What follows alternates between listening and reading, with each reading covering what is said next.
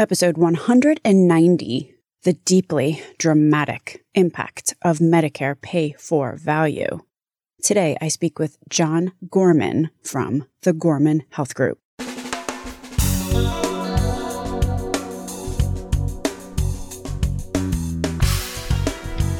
American healthcare entrepreneurs and executives you want to know. Talking. Relentlessly seeking value. The biggest pay for value program in history is the Medicare Stars Rating Initiative.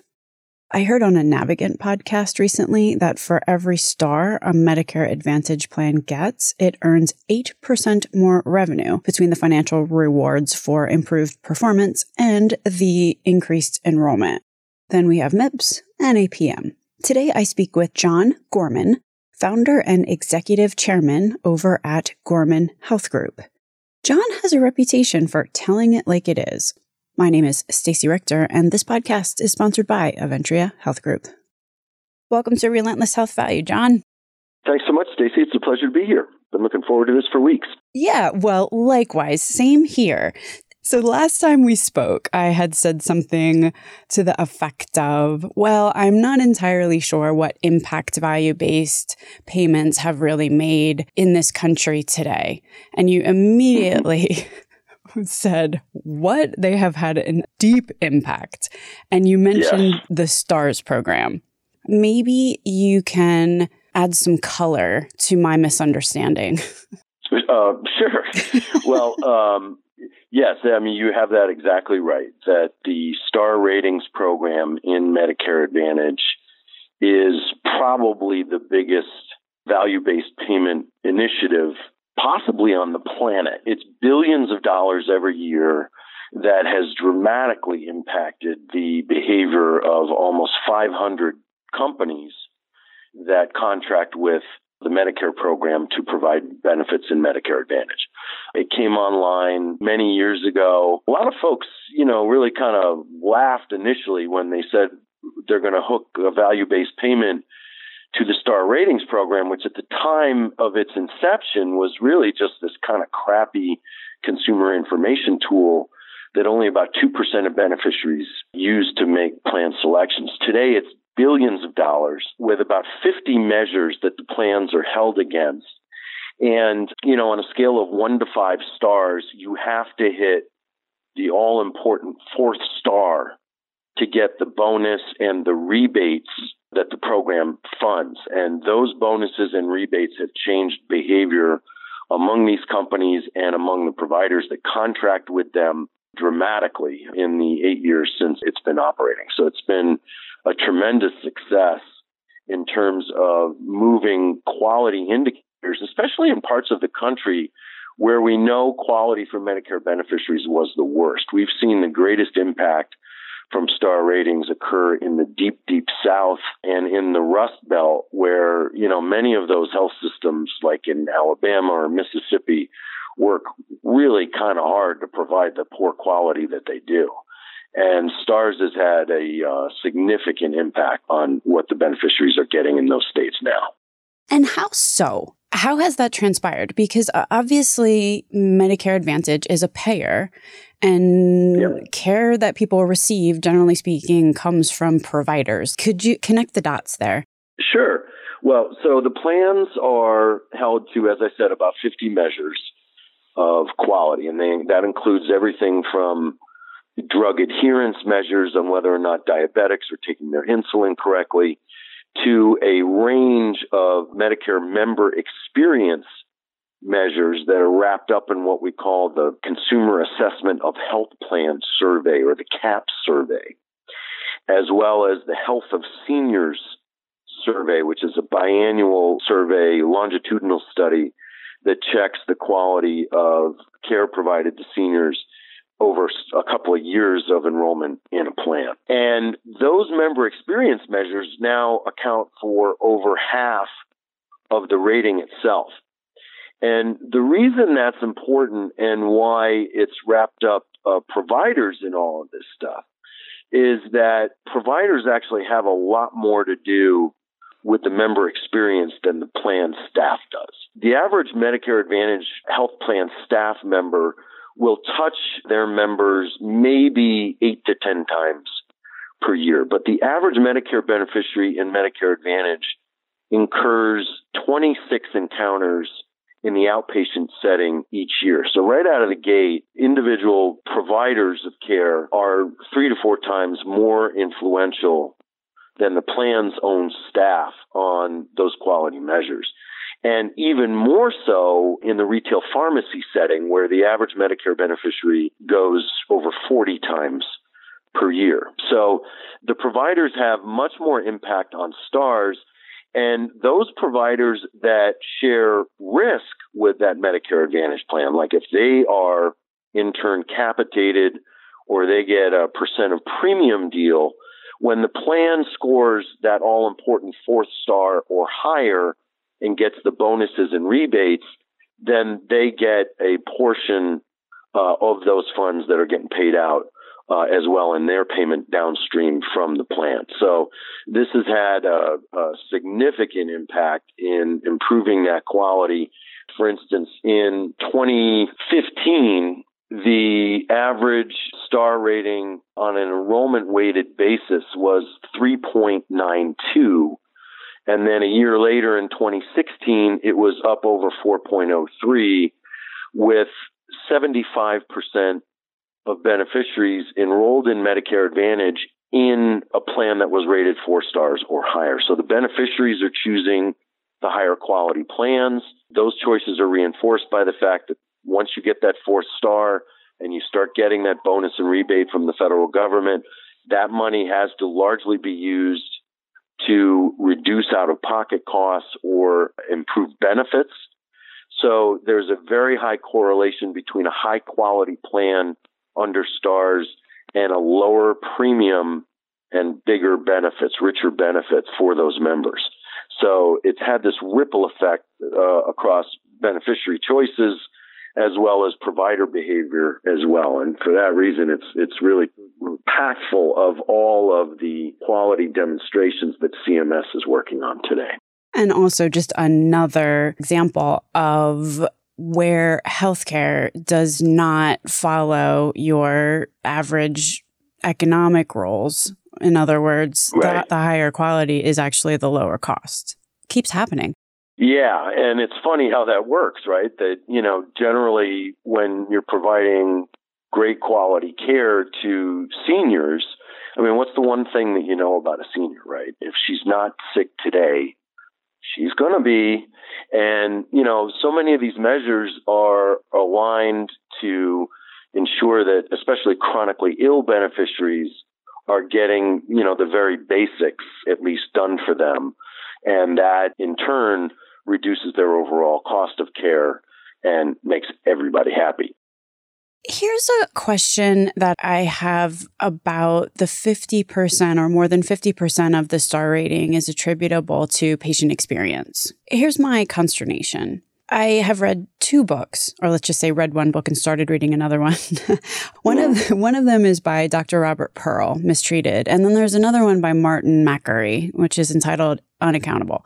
And both of them highlight the point that in the United States today, we've got this weird issue where people are receiving substandard care and really not understanding. Uh, you know, there's a quote in the Makary book about how a patient said, bless my providers or something like that, like basically after they just were mistreated. What my point is, is that they could be getting substandard care, but still ranking the plan highly. How does the star rating take that into account or does it? That's certainly possible, though I think given the nature of the measures that are at work in Medicare Advantage, that that gets a lot harder to do. I think the chances of receiving substandard care are frankly much, much higher in traditional fee for service Medicare or in the commercial world than it is within the very closely regulated system of Medicare Advantage. I mean, Medicare Advantage is literally the most heavily regulated program in all of health insurance. And, you know, while there are some, some bad actors out there and some sub quality plans in the program, they don't tend to last very long when they're watched and this carefully and the scrutiny is this relentless through the star rating system as well as all the other compliance mechanisms that CMS imposes on these companies. That is not the case whatsoever in the traditional unmanaged, completely unaccountable fee for service world. It's interesting what you just said there that Medicare Advantage is the most regulated form of Medicare, yeah. or maybe even the most regulated form of insurance. And yet, based on my understanding, insurance companies are flocking to Medicare Advantage. Yep. It keeps the lights on for them. Well, and yet it's so regulated and you you get insurance companies right. complaining all the time about the amount yeah. of regulation well if this was an easy business we'd be out of business um, but it's also monstrously attractive because once you get you pay the table stakes of the compliance investment and you know the regulated infrastructure that you need to operate in the program it is generally very lucrative and the members tend to be very sticky. That is, they don't tend to leave once you sign them up. Generally, the payment rates have been, you know, the plans survive on generally a, about a 3% margin. But you got to remember that the capitation rates that are paid by the Medicare program to these insurers, Stacey, are typically 6x what you see commercial payers receive from employers or certainly from individuals. And that's a multiple even greater than that if you're talking about dual eligible beneficiaries who are low income or disabled Medicare beneficiaries who also receive Medicaid.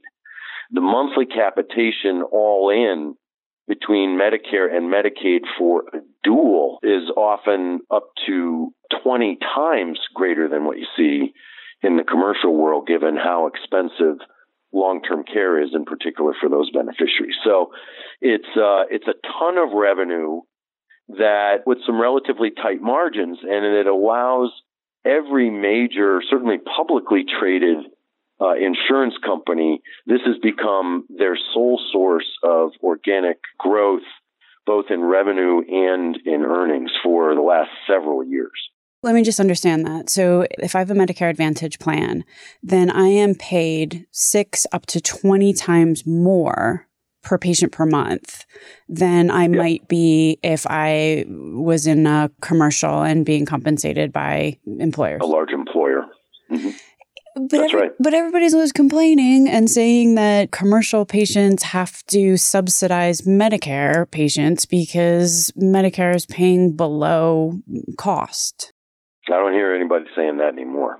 Uh-huh. They were they were bitching like that a few years ago, but we haven't we haven't seen anything like that. There really was a tipping point that was reached probably around 2013 2014 where you really saw certainly the big publics like United, like Humana, Aetna, you know, really shifted their entire strategies to increasing the amount of government business because it was so stable and the revenue is just so significant. If I am a healthcare provider, so I'm a large health system or you know even a small independent and I have a yep. number of Medicare patients in my patient roster. Mm-hmm. What do I need to know given everything that you just said relative to how much incentive Medicare Advantage plans have and the growing number of patients that are on Medicare Advantage plans? Well, one is you just have to recognize what's happening demographically and what's going on with these programs in particular. Medicare Advantage is 35% of the Medicare program today, and it's going to hit 50% by 2025.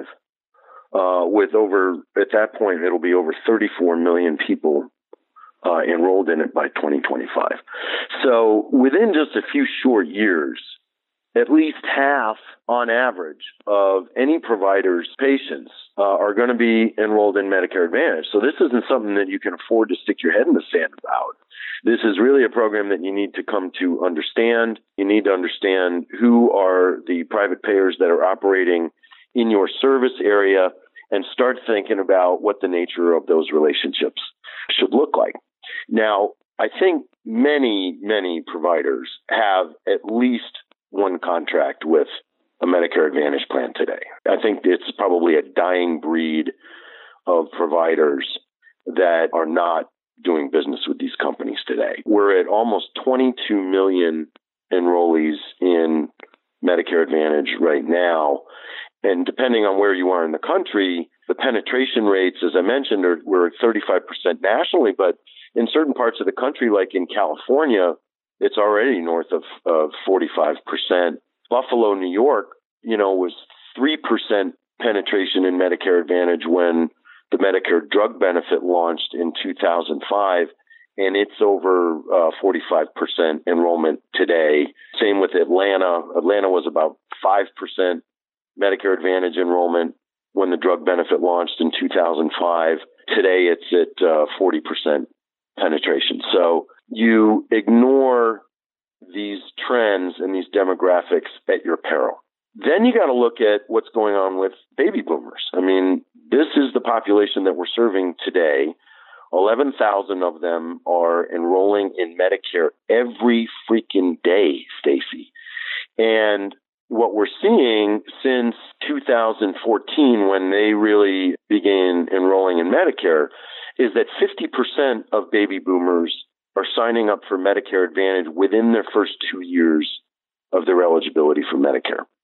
So we have to remember that this population, as opposed to the World War II generation that preceded it, is a much, much more private plan friendly audience because over 90% of these folks had an HMO or a PPO when they were working, and they're perfectly comfortable continuing that relationship into their retirement.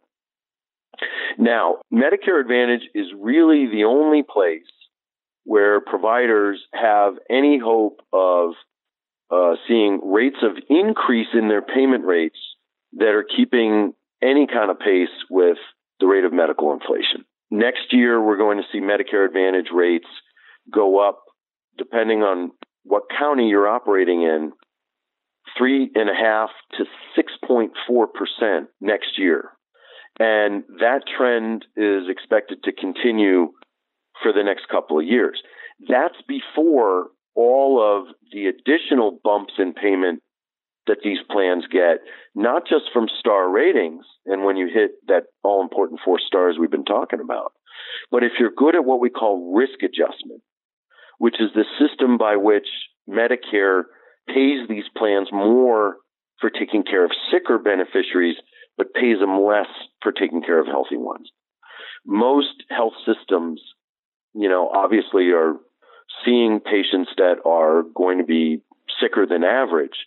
And so being in a system of care that's going to go up at close to the rate of medical inflation, that has a shot at quality bonuses that are significant and that are risk adjusted, they're just not seen in traditional fee for service Medicare. And so over time, providers that remain dependent on traditional Medicare are just going to continue to see their revenue and their margins decline to the point where it just becomes unsustainable. I mean, at this point already, Marcus Welby's dead. I mean, the, this whole idea of, you know, individual practice and small physician practices, they just can't sustain this uh, with the amount of administrative costs that they have to bear with uh, all of the electronic medical record expenses and everything else that's going on today. So it's critical that providers find a way to do business with Medicare Advantage plans. And I take every opportunity to tell our plan clients that you have to find a way to be a collaborative partner with the providers in your community and that over time they learn to bear risk with uh, these Medicare Advantage plans because that's ultimately where uh, the entire system is going. So let's talk about that for a sec, what a collaborative relationship might look like. But first, just mm-hmm. kind of one sort of level setting question. Obviously, the plan is being uh, compensated on a, in a capitated basis. Is that right. also how they tend to contract with providers? That's how they like to. to. Now, there's still an enormous amount of fee for service derivative payments going on downstream from Medicare Advantage plans. But if they had their wish, they would say, as every policymaker would, that we want to see all providers bearing risk downstream as well. And all of the research shows that the highest quality is provided by providers that share risk with their Medicare Advantage plans. I mean, look at Kaiser, which has consistently been a five star rated company uh, since the inception of the star rating system. Now, obviously, they're unique because they own their own delivery system. But anybody that has a high degree of integration with its provider network downstream tend to be among the highest rated plans, and those providers tend to be the most highly compensated. Yeah, and that brings up an interesting conundrum because Kaiser obviously was conceived as an integrated network. It was conceived, yep. built on a technology platform that was interoperable. Mm-hmm. If we're talking about some of these FFS providers, you know, ones that are still billing FFS and they are not mm-hmm. anywhere near bearing risk, are they able, honestly, to achieve the kind of quality that a, a, Medicare Advantage plan is looking for? Because obviously, to your exact point, if you're going to produce outcomes amongst diabetes patients and make sure that their A1C is under control, you have to have yep. some sort of care plans and pathways that that you're actively yeah. managing. And if the patient doesn't show up for their next A1C test you have to have a you know methodology by which you get them back in the office. Is that even in the wind for for some of these FFS practices? Or maybe I should you know kind of put it in terms of the marketplace. Is is the marketplace ready for that? I think in this day and age and forevermore when it comes to provider alignment, size does matter now. As we said earlier, Marcus Welby's dead. I mean, there's just no way that small practices can bear the administrative expense that was necessary these days, not just to deal with interoperability and electronic medical records and all the rest, but just to provide good quality care and then to be able to report and prove it. You know, the amount of reporting that providers are subjected to today is only going to increase as we go down this road to value based payment.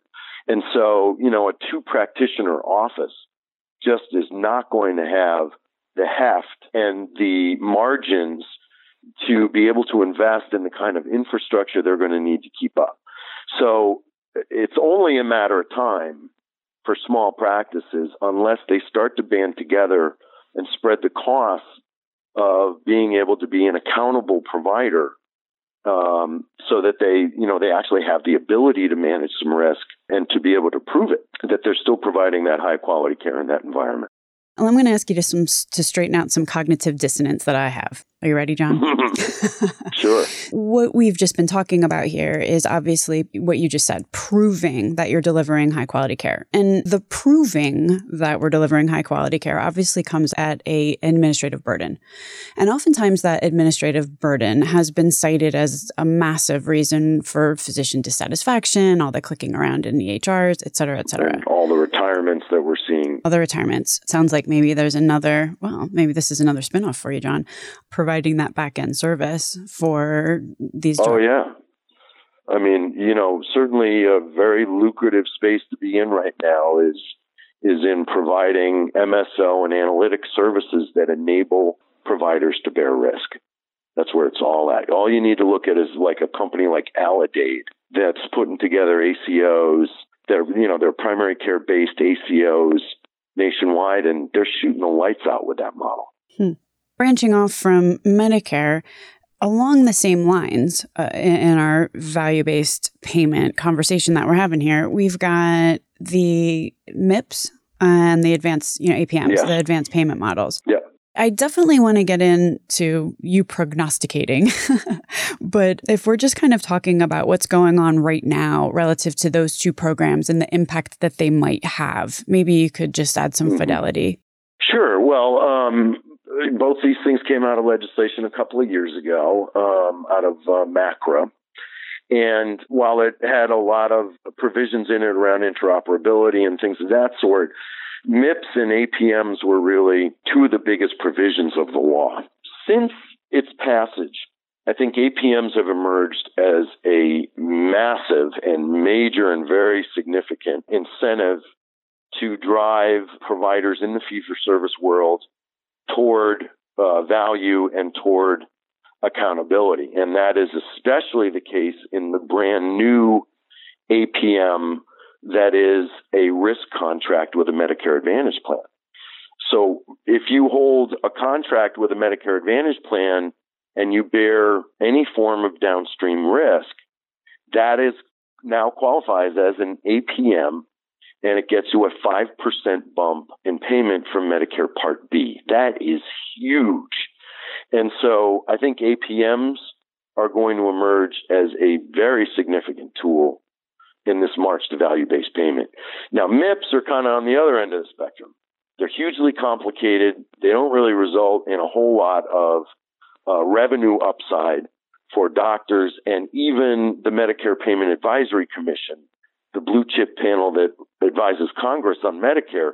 They hate MIPS, and they basically said in their last report that they think they ought to be phased out. And I, I would tend to agree with them on that. So I think over time, among the two big initiatives that came out of MACRA, APMs are going to be a major, APMs and bundles are going to be major drivers of payment in traditional fee for service Medicare, and MIPS will probably fall by the wayside and be you know, roadkill on this uh, value based highway here. And APM, the advanced payment models, are typically pursued by larger health systems, whereas MIPS was designed for the smaller practitioners. So basically, exactly. It, this could be just another reason why the smaller practitioner, if MIPS kind of stinks and it's also going to get phased out, there's nothing there.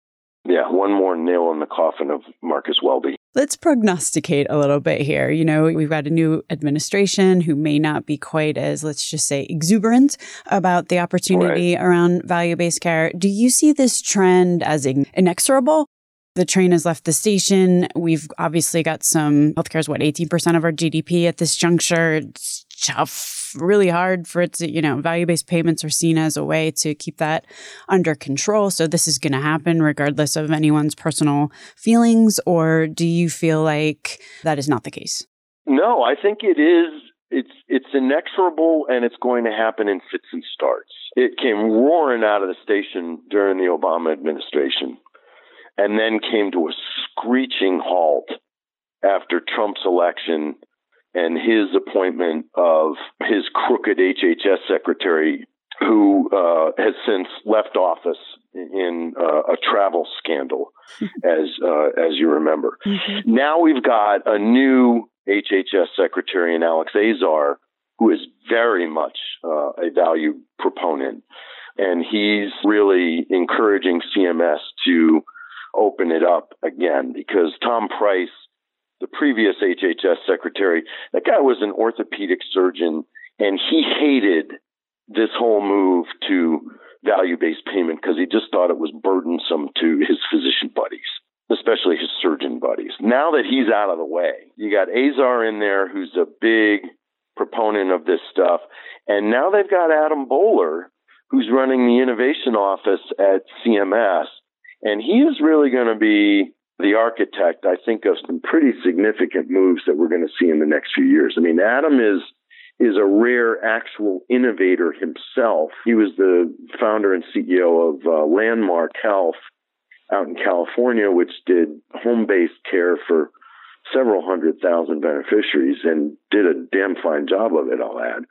And he's coming out of the private equity world and he's got a long career as a true innovator and stuff. So I, I took real heart in his appointment to the innovation office, and I think we're going to see the engine of value-based payment just revved up once again under his leadership.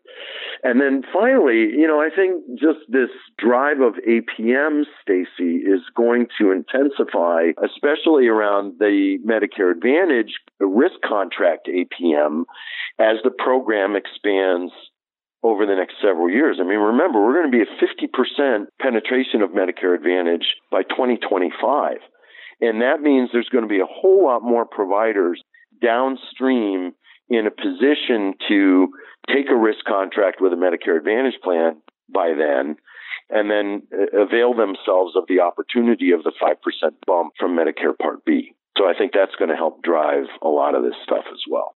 Where can people find out more information about what you are up to with your various pursuits, John? We are very active uh, bloggers at Gorman Health Group, so we encourage those who love wearing green eye shade and have pointy heads to go to uh, gormanhealthgroup.com and read our blog. It makes for stunning bathroom reading. But then I'm just a prolific social media writer. I, I put a ton of stuff up on LinkedIn daily. I do a lot of stuff on Twitter.